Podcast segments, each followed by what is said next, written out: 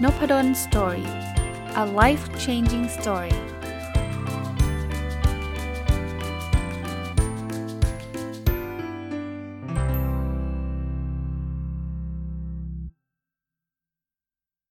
สวัสดีครับ ยินดีต้อนรับเข้าสู่นบดอนสตอรี่พอดแคสต์นะครับ แล้วก็ถ้าใครฟังตรงวันเป็นวันอาทิตย์เนี่ย ก็ยินดีต้อนรับเข้าสู่รายการ My Books นะครับ ซึ่งเป็นรายการที่ผมจะเอาหนังสือที่ผมเขียนเนี่ยมารีวิวอย่างละเอียดนะครับ ตอนนี้ยังอยู่กับหนังสือที่ชื่อว่า The Lost Skill น้องเป็นหนังสือเล่มล่าสุดที่ผมเขียนมาเลยนะครับ เรามาต่อกันเลยนะครับ วันนี้จะมาต่อบทที่ 6 คือบทนี้จะพูดถึงสิ่งที่ต้องทำกับสิ่งที่อยากทำนะครับ ผมมองแบบนี้ก่อน คือคาว่าต้องทำกับอยากทำเนี่ยมันมันแต่ละคนจะไม่เหมือนกันนะครับ ตัวผมเองก็ก็มีสิ่งที่ต้องทำแล้วก็สิ่งที่อยากทำแตกต่างกันนะแต่ว่าผมว่าจริง ๆ แล้วในชีวิตเราทุกคนสิ่งที่เหมือนกันคือเราต้องทำทั้ง2ออย่างนะครับ อย่างแรกเนี่ยผมว่านะในแต่ละวันเราเนี่ยนะเราเริ่มจากสิ่งที่ต้องทำก่อน สิ่งที่ต้องทำคือมันเหมือนเป็นเป้าหมายชีวิตเราอะถ้าเราอยากจะรู้ว่าเราต้องทำอะไรเนี่ยอย่างที่อย่างแรกที่เราอยากรู้คือเราอยากได้อะไรก่อน ถ้าเราไม่เราไม่รู้เลยว่าเราอยากได้อะไรเนี่ยเราก็บอกไม่ได้ว่าต้องทำอะไรใช่ปะนั้นเราลองให้นิยามความสำเร็จให้มันชัดๆ อยากรวยปะถ้าอยากรวยเนี่ยก็ต้องบอกว่าวันนี้เราทำอะไรบ้างที่มันทำให้เรารวยขึ้นนะครับหรืออยากมีแฟน เราวันนี้เราทำอะไรบ้างที่ทำให้เรามีแฟนนะครับ อันนี้คือเป้าหมายของเรา แต่คราวนี้ถ้าชีวิตเราเนี่ยทั้งทั้งวันเนี่ยมันต้องทำตามเป้าหมายตลอดเวลาเนี่ยมันคงเป็นชีวิตที่เครียดนะ โอ้โหวันๆต้องหางานทำงานทั้งวันเพื่อจะได้เงินเพื่อจะได้รวย คือผมว่ามันต้องมีมีโมเมนต์ทำสิ่งที่อยากทำด้วย อยากทำคือแบบความชอบส่วนตัวเราอะมันอาจจะไม่ได้ตอบโจทย์เป้าหมายชีวิตเราหรอกนะครับ เช่น อยากดูฟุตบอล ดูบ้าง อยากดูซีรีส์ดูบ้าง ผมมองแบบนี้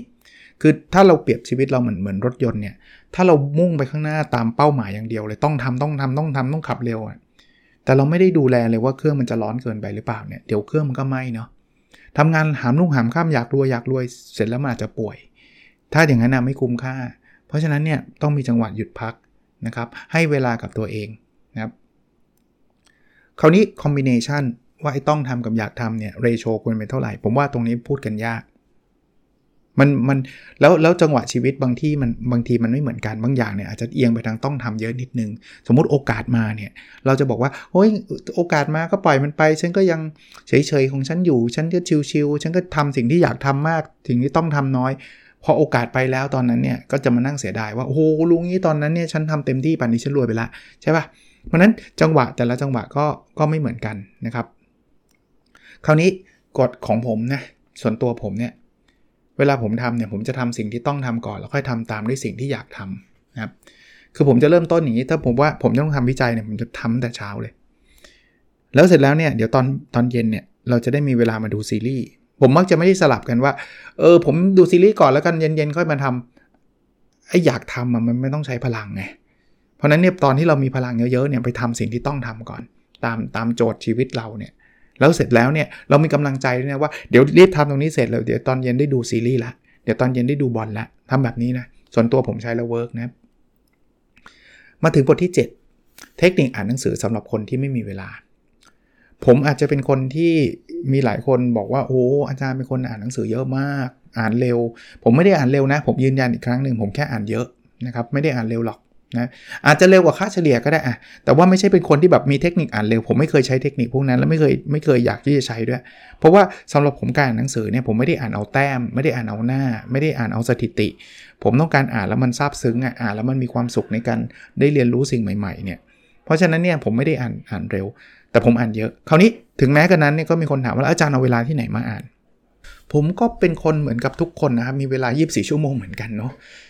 ผมให้เทคนิคอย่างนี้แล้วกันฮะ ข้อที่1นนะอ่านในสิ่งที่เราชอบและสนใจ บางคนน่ะอ่านนิยายกันได้เป็นเล่มๆเล่มๆเลยเห็นไหมเพราะเขาชอบไงแล้วเขาสนใจไงเขาก็อ่านได้เยอะโดยธรรมชาติ ผมชอบอ่านหนังสือแนวพัฒนาตัวเอง แนวบริหารธุรกิจ ผมก็จะอ่านได้เยอะฮะถ้าให้ผมไปอ่านนิยายบางที ผมก็อ่านแล้วฝืดมีนะผมตอนนี้ก็พยายามอยู่นะผมมีคนเตือนเหมือนกันว่า ลองไปอ่านอะไรที่ตัวเองไม่เคยอ่านบ้างนะผมก็พยายามจะหยิบนิยาย แต่เอาตรงๆก็ไม่ได้อินทุกเล่ม ห้าเล่มจะได้สักเล่มหนึ่งมั้งที่แบบว้าวแบบเจ๋งว่าอะไรเงี้ย แต่ก็อีกสี่เล่มก็งงๆเฉยๆ ผมมีปัญหาเวลาอ่านนิยายมีปัญหานี่ต่อนอกเรื่องนิดนึง ผมผมจำชื่อตัวละครไม่ค่อยเก่งบางทีแล้วชื่อมันเป็นนิยายแปลชื่อมันจะแปลกๆ ชื่อญี่ปุ่นชื่ออะไรก็จำไม่ค่อยได้ แล้วก็พอไปพอมันจำไม่ได้มันจะเริ่มไม่ค่อยสนุกไงแต่บางทีเขาบอกต้องทนอีกนิดนึงมันจะจำได้ก็ก็จริงนะบางทีไปจำได้ทีหลังหนังสือแปลจีนอะไรเงี้ย คือคนนี้ใครวะ พระเอกว่าวะหรือว่ายังไงจำไม่ได้แล้วต้องย้อนกลับไปดูอะไรเงี้ยนะแต่อะนอกเรื่อง เอาเป็นว่าถ้าตอนตอนเริ่มแรกเรายังไม่มีเวลานะเลือกไอ้สิ่งที่เราอยากอ่าน ตอนนี้ผมมีอยู่2อสาเล่มที่แบบเนี่ยอัดพอดแคสต์แล้วอยากจะลงไปอ่านเลยนะครับอันที่ 2 คือหาช่วงเวลาที่สงบในการอ่าน คือจังหวะอ่านเนี่ยไม่ต้องใช้สมาธิ อันนี้เราพูดถึงการอ่านไม่ใช่อ่านเพื่อ ติวทำสอบนะ เราพูดถึงการอ่านหนังสือทั่วๆไปนี่แหละ แต่ต่อให้ทั่วๆไปนะ ถ้ามันไม่มีสมาธิมันจะอ่านไม่ดอก อ่านไม่ใช่อ่านไม่ออก มันจะอ่านแล้วไม่อินอ่านแล้ววนเวียน อ่านแล้วไม่รู้เรื่อง เพราะนั้นเนี่ยผมจะมีจังหวะ 2 จังหวะ ตอนเช้ากับตอนตอนก่อนนอน อันนี้เป็นจังหวะล็อกเลย เช้าเนี่ยตื่นขึ้นมาก็จะหยิบหนังสือมาอ่าน เพราะมันเงียบ มันไม่มีใครมากวนใช่ปะตอนเช้าก็นั่งอ่านไปได้ เอ่อถ้ามีงานทำก็ได้ได้ถึงแค่ประมาณสัก ตอนนี้ผมสอนประมาณ9ก้าโมงใช่ไหมแปดโมงเนี่ยก็8ปดโมงแปดโมงครึ่งเนี่ยก็อาจจะต้องหยุดละ เพราะว่าต้องเตรียมตัวสอนละนะครับ กับตอนก่อนนอนครับ ก่อนนอนเนี่ยถ้าขึ้นไปห้องนอนแล้วผมก็จะพยายามนะ แต่ก่อนเนี่ยจะไม่เอามือถือขึ้นไปเลย แต่ว่าระยะหลังเนี่ยยอมรับว่าเอามือถือติดติดขึ้นมาเหมือนกัน เพราะว่าเผื่อคุณพ่อคุณแม่โทรมาตอนคืนมีอะไรที่ต้องด่วนเนี่ยเราจะได้รับได้ แต่พอเอามือถือขึ้นมามันจะชอบมาแทรกไงเพราะมันเสียง แต่ผมพยายามปิด notification นะ แต่ว่าเห็นมือถือมันก็จะอดไม่ได้ใช่ไหมแต่ผมก็ก็จะอ่านหนังสือครับ หนังสือเนี่ยจะวางไว้หัวนอนเลย แล้วก็อ่านเป็นเล่มๆเลย อ่านแล้วอ่านจนง่วงครับ อ่านจนมันอ่านไม่รู้เรื่องก็วางแล้วก็หลับเลยอะอารมณ์แบบนั้นนะครับ หาเวลาที่สงบในการอ่านของของท่านอาจจะเป็นเวลาอื่นก็ได้นะอันที่ 3 คือเตรียมหนังสือไว้ทุกที่ครับ ผมไม่มีโมเมนต์ไหนเลยนะที่ผมอยู่ห่างหนังสือ ในรถผมก็จะมี แต่เดี๋ยวนี้ไม่ค่อยได้ขับรถเพราะว่า work from home เป็นหลัก ข้างบนข้างล่างในหนังสือแยกเล่มกันเลยนะ ผมไม่คนได้อ่าน เดี๋ยวจะจะพูดต่อไป คือผมไม่ได้อ่านทีละเล่ม ผมจะอ่านหลาย ๆ เล่ม เพราะนั้นเนี่ยลงไปข้างล่างผมก็เจอห้องห้องห้องนั่งเล่นก็จะมีหนังสืออ่านนะครับ ขึ้นมาข้างบนก็เจอห้องน้ำยังมีเลยนะครับ แล้วแล้วเล่มไหนก็เล่มนั้นนะอยู่ตรงนั้นเนี่ยนะหนังสือตอนก่อนนอนก็จะอ่านก่อนนอนอย่างเดียว ยกเว้นยกเว้นว่ามันติดแบบติดหนึบจริง ๆ ก็จะถือลงมาอ่านข้างล่างบ้าง แต่ไม่ค่อยเกิดนะ ส่วนใหญ่ก็อดอดใจก็คือก็ก่อนนอนนอนเสร็จพอตอนเช้าก็อีกเล่มหนึ่งคนละเล่มนะตอนกลางวันก็อีกเล่มหนึ่งนะครับผมจะเตรียมหนังสือไว้ทุกที่นะครับ ข้อที่ 4 ก็ต่อเนื่องเมื่อกี้คืออ่านหนังสือหลายๆ เล่มพร้อม ๆ กันทำไมผมถึงบอกว่าการอ่านหลาย ๆ เล่มพร้อม ๆ กัน มันมันมันมีส่วนเหตุผลเพราะงี้ครับเพราะว่า หนังสือเนี่ยต่อให้เราสนใจยังไงนะ ถ้าอ่านเล่มเดียวบางทีมันจะฝืดมันจะมันจะเหนื่อยอะมันจะล้า มันเหมือนเวลาเรากินอาหารบางอย่างอะพอมันกินแล้วมันแบบมันมันอิ่มอะมันจะไม่ไหวแล้วอะแต่พอเป็นเปลี่ยนเป็นไอติมต่อไหมกินได้ใช่ไหมบางทีนะกินของคาวเนี่ยโอ้โหไม่ไหวแล้วเว้ยไม่ไหวแล้วบอกงั้นของหวานเอาอะไรบ้างสั่งไอติมกันเต็มเลยอ้าวไหนบอกไม่ไหวไงมันคนละมันเหมือนคนละกระเพาะกันเลยแบบนั้นนะเพราะว่านั่นมันของหวานไว้กินได้ แต่ไอ้ก๋วยเตี๋ยวกินไม่ไหวแล้วอะ จริงๆมันก็มีแคลอรี่เหมือนกันนั่นก็เป็นอาหารเหมือนกันนะแต่ว่าเราเหมือนเราเราแบ่ง partition ไว้หนังสือเหมือนกันเลยนะอ่านบางเล่มแล้วมันฝืดแล้ววะไม่อยากอ่านแล้วถ้าใครทนอ่านไปเอาสถิติเนี่ย มันจะอ่านไม่ไหวอ่านไม่ไหวมันก็จะไม่ไม่ work อะอ่านเท่าไหร่ก็ไม่เข้าหัว หยิบอีกเล่มหนึ่งอ่านนี่คนละเรื่องเลยนะมันเหมือนมันเหมือนคนละไอ้ที่บอกไม่ไหวไม่ไหวเมื่อกี้อ่านได้เป็น 10 10 นาที 20 นาทีเลยด้วยซ้ำหรืออาจจะมากกว่านั้นด้วยซ้ำผมเลยอ่านหลาย ๆ เล่มนะ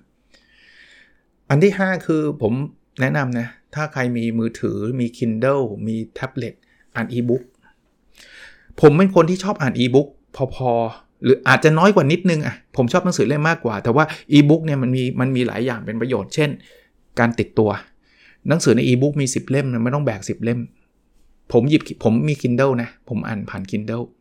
แล้วผมจะอ่านผมหยิบเวลาผมไปข้างนอก ปกติผมไม่ติดหนังสือไป ผมจะติด Kindle ไป เพราะว่ามันเบากว่าเยอะ แล้วถ้าเกิดเบื่อเล่มนั้นก็ไปอ่านอีกเล่มหนึ่งใน Kindle เนี่ยสบายมาก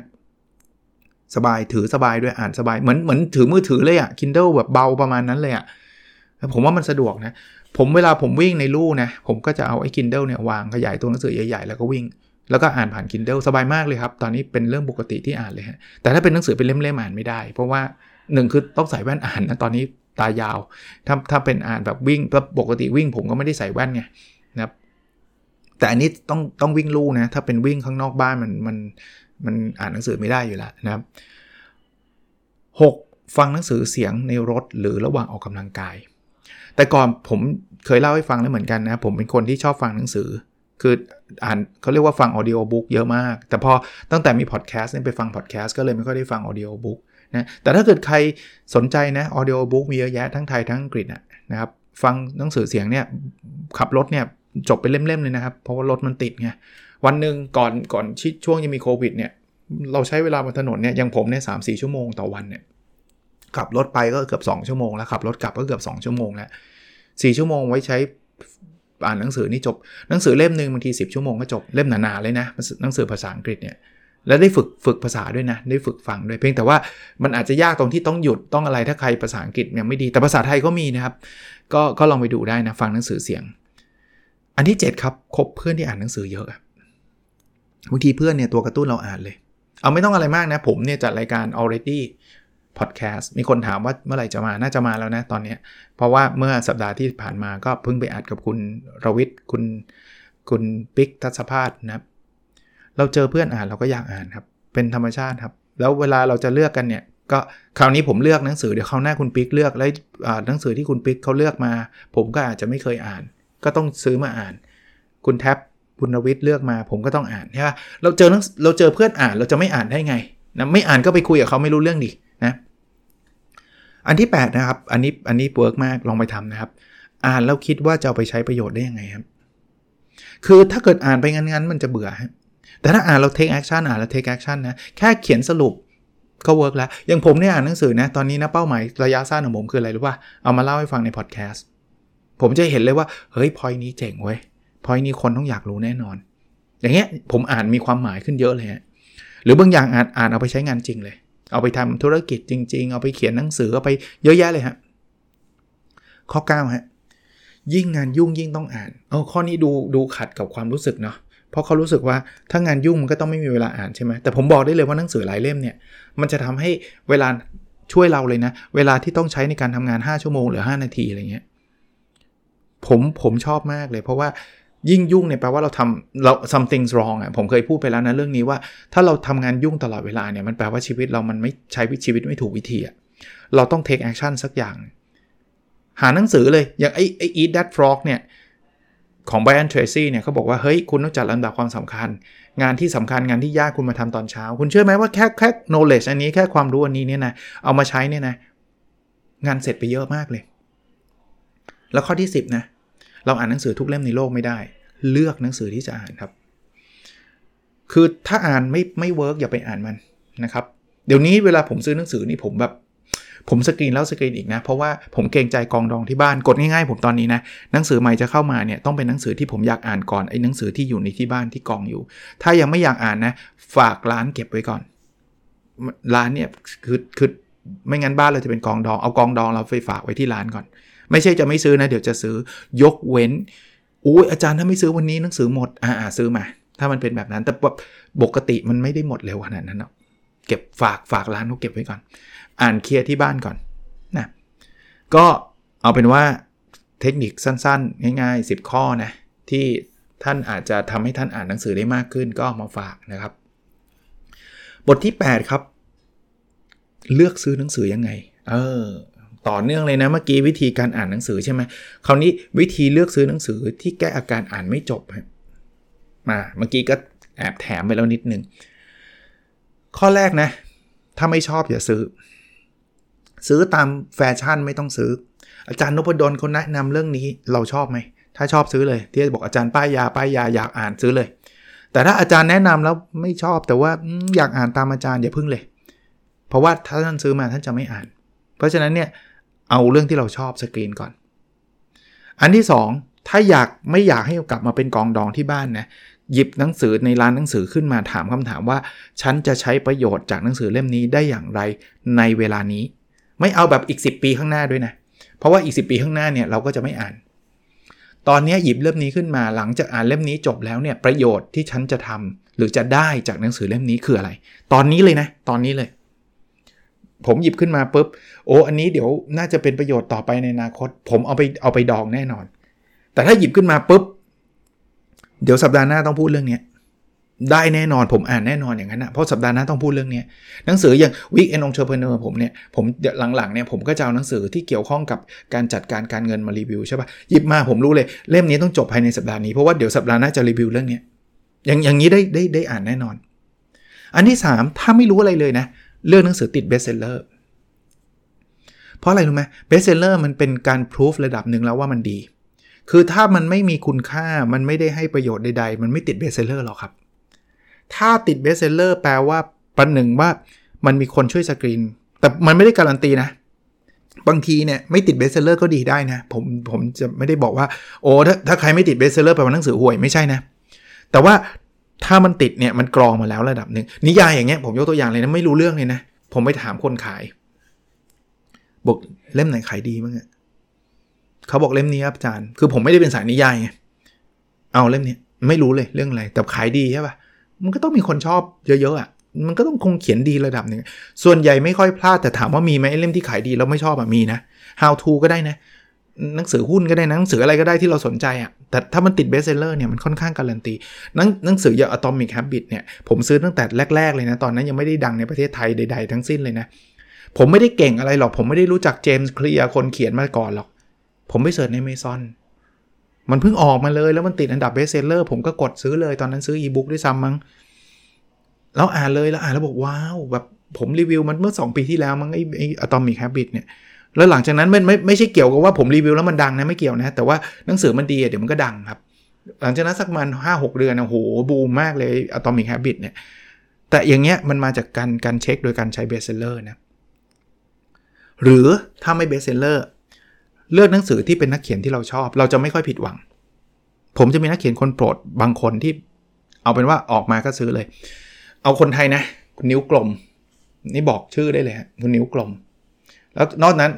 คนที่ผมรู้จักเช่นคุณคุณรวิทย์คุณปิ๊กเนี่ยผมก็ตามซื้ออยู่แล้ว อันนี้คือคือก็จัดรายการด้วยกันอะไรด้วยกันมันก็รู้จักกันอยู่แล้ว แล้วก็เราก็ชอบกันอยู่แล้วนะครับว่าแต่ละคนเขาเขียนหนังสือดีๆ ทั้งนั้นนะครับ หรือมีมีหลายคนนะ คุณหนุ่ยกันตลาดมาราตอนก็ใช่นะผมก็อ่านทุกเล่มเลย อ่านตั้งแต่ตอนที่ยังไม่รู้จักคุณหนุ่ยนะตอนนี้ก็ก็รู้จักกันผ่าน Facebook ยังไม่เคยเจอหน้ากันนะวันวันก่อนคุณหนุ่ยเอาของมาให้เพื่อนผมไปฉีดยาก็ไม่เจอ แต่ว่าก็เราเราติดตามหนังสือต่างประเทศเนี่ย ผมตามหนังสือของอาจารย์ ส่วนใหญ่เนี่ยหนังสือที่ผมนักเขียนที่ผมชื่นชอบและติดตามมักจะมี status คล้ายๆ ผม คือไม่ได้แปลว่าผมเก่งเท่าเขานะ แต่ว่าคือส่วนใหญ่เป็นนักเขียนที่เป็นอาจารย์เนี่ยเพราะว่าผมผมชอบเขียนอะไรแบบนี้ Adam Grant ตามทุกเล่ม Dan Ariely ที่อยู่ที่ Duke University Adam Grant อยู่ที่ U of Pennsylvania ตามทุกเล่ม Jonah Berger อยู่ที่เอ่อ Pennsylvania ตามทุกเล่ม Scott Galloway อยู่ที่ New York University ตามทุกเล่ม ผมจะมีแบบแฟนเป็นแฟนคลับคนเขียนเนี่ยประมาณนี้นะครับ เป็นหนังสือที่นักเขียนเราชื่นชอบแล้วเราเราชอบ หรือคนที่ไม่เป็นอาจารย์ก็อย่างเช่น Malcolm Gladwell เงี้ยผมก็จะซื้อ หรือ เป็นหนังสือที่คนที่เราชื่นชอบอ่าน คืออันนี้ผมให้เป็นข้อข้อ 5 เลยนะ คือถ้าเกิดเราชอบเราก่อน เอาเอาตัวเราไปก่อน แต่สมมติว่าอาจารย์ ผมนะไม่รู้เลยว่าตัวเองชอบอะไร คือผมมือใหม่มากเลย ไม่รู้จะชอบอะไร แล้วก็ไม่รู้จะใช้ประโยชน์ได้ยังไง แล้วก็เบสเซลเลอร์ผมก็ดูแล้วไม่รู้จะยังไงดี นักเขียนก็ไม่มีใครชอบ คุณชอบใครมั้งไง คุณลองอ่านตามเขาอะถ้าเขาแนะนำอะคุณชอบเขาคุณอยากเป็นเหมือนเขาใช่ปะคุณลองอ่านหนังสือแบบเขาก็อาจจะมีส่วนช่วยเนาะเพราะนั้นถ้าเกิดผมผมเอ่อชื่นชอบ คุณนิ้วกลม แต่คุณนิ้วกลมตอนนี้ไม่มี ผลงานหนังสือมาเลยสมมตินะ แต่คุณนิ้วกลมแนะนำบอกหนังสือเล่มนี้ดี ผมก็จะมีโอกาสจะติดตามอ่าน ที่คุณนิ้วกลมเขาเขาแนะนำผมผมชื่นชอบคุณรวิทย์คุณรวิทย์ตอนนี้ไม่มีผลงานเขียนเลย แต่คุณรวิทย์บอกหนังสือเล่มนี้เจ๋งมาก ผมก็มีแนวโน้มจะอ่านนะครับก็ก็พอได้นะพอได้นะครับเข้าไปเข้าไปดูว่าคนที่เราชื่นชอบ ไม่จำเป็นต้องรู้จักก็ได้นะ เป็นไอดอลเราอะ Bill Gates เนี้ยแบบฉันชื่นชอบ Bill Gates แล้ว Bill Gates แนะนำเล่มนี้ก็ลองอ่านดูฮะอันที่ 6 อันนี้มีผลเยอะคือต้องอ่านง่ายครับ โดยเฉพาะอย่างยิ่งคนที่เริ่มที่จะอ่านหนังสือนะครับ ถ้าคุณไปเริ่มเรื่องที่แบบท่ายากเมื่อไหร่นะคุณจะท้อทันทีฮะแล้วคุณจะดองครับ ผมเห็นมีอยู่ช่วงหนึ่งคนแนะนำหนังสือ principle ใช่ปะผมอ่านแล้วครับผมอ่านสองรอบเลย โคตรยากเลย ผมว่านะ เอายากกว่า principle ไหมสำหรับผมนะ คนอื่นอาจจะไม่ยากก็ได้นะ อ่านอย่างยากเลยนะ12 Rule for Life อย่างยากเลย จอแดนปีเตอร์สันไม่รู้เรื่อง คุณอย่าไปไปเรื่องแบบนั้นครับ ไอ้ Jordan Peterson นี่ก็บอกว่าโหยคนเชียร์กันเต็ม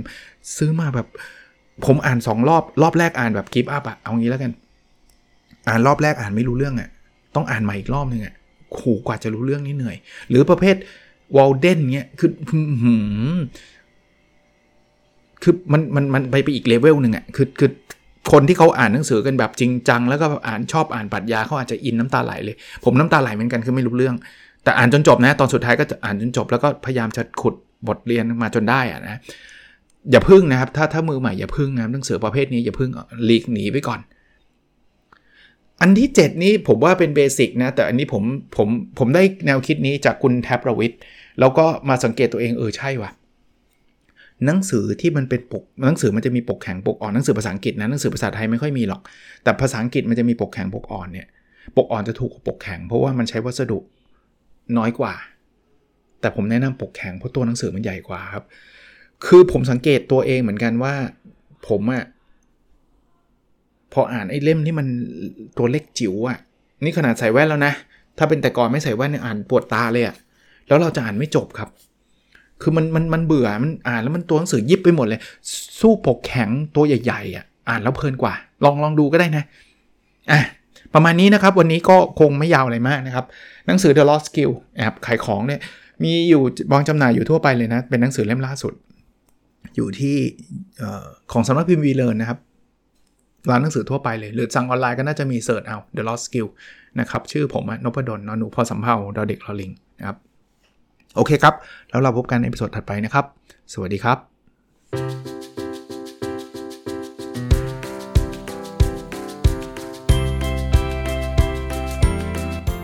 n o p a d o n Story a life changing story